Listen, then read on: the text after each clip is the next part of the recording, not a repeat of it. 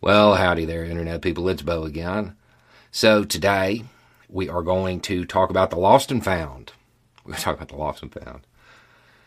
And Tucker Carlson and excuses and doing silly things and the way things are all over the world and the way they've been for a very, very long time. If you don't know some of the uh, some of the people involved in the recent unpleasantness at the Capitol on the 6th.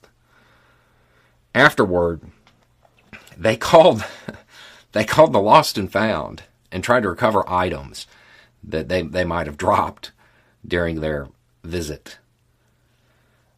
Of course, this uh, kind of got turned into evidence and in some cases, I guess, led to their arrest. Tucker Carlson got on his show and tried to spin that into evidence that they didn't think they had done anything wrong. They obviously were unaware of what was happening. They didn't know they had broken any laws. Otherwise, they wouldn't have done that. Nah, nah. I don't think uh, I don't think he should get off that easy. To be honest, I do not think that Tucker Carlson should get off that easy. See, here's the thing: this excuse this idea that, oh, this person did this silly thing right after an incident, that kind of shows that they didn't think they did anything wrong. I've heard that before. I heard it once about an incident that occurred way back in 1993. A, uh, a guy, he rented a, a Ryder truck and he did something horrible with that truck. In the process, that truck got blown up then he went back and tried to get his security deposit back for that truck. Using Tucker's logic, that guy didn't think he'd broke the law. He didn't think he'd done anything wrong, right? What's the reality? The reality is that he didn't understand the way things worked. He didn't understand the gravity of the situation. Because while he didn't have uh, a clear understanding of anything because he was ill informed, he did have a bunch of rhetoric that had been fed to him his whole life, telling him that he was in a struggle, that this is what he needed to do to protect his way of life, that this is how he could be a real patriot, that this is how he could earn his place in history. Right? Didn't work out so well for him, by the way. Um, there are a lot of people who were there on the 6th who did not understand the gravity of the situation, who didn't really understand what they were involved in, didn't understand that they were really just cover for something else. They didn't get any of that. They didn't understand the way things worked. But they did have people fill them with a lot of rhetoric, telling them that they were in a struggle for their very way of life, for their country, that this is how they could be a patriot, just like 1776. That this is how they could earn their place in history. It's the same thing all over the world.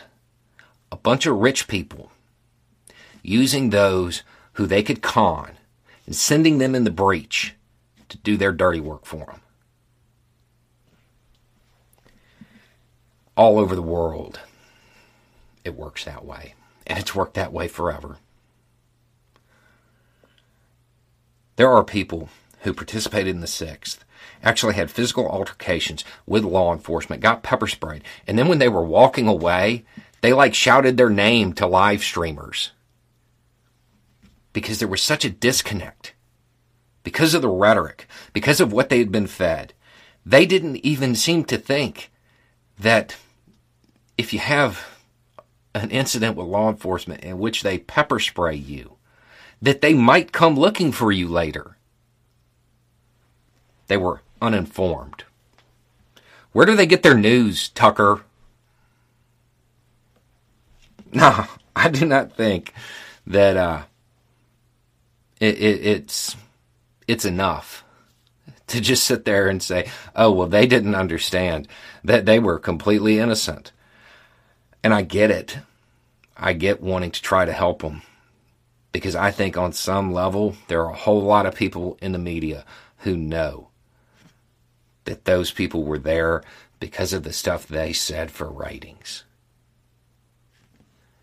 But no, just because they did something silly afterward doesn't mean they don't understand what they did at the time. Doesn't mean that they weren't aware they were breaking the law.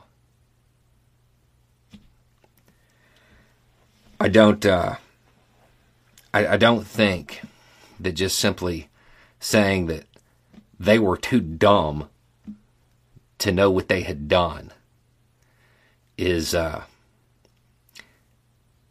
is going to clear the slate. The reality is, we have to ask who fed them that rhetoric, who left them that ill informed, who told them that they needed to be patriots and earn their place in history and that their way of life was being taken away and that they needed to get involved with the struggle. And if you speak Arabic, yeah, I'm using that word on purpose. Because it's the same thing. Anyway, it's just a thought. Y'all have a good day.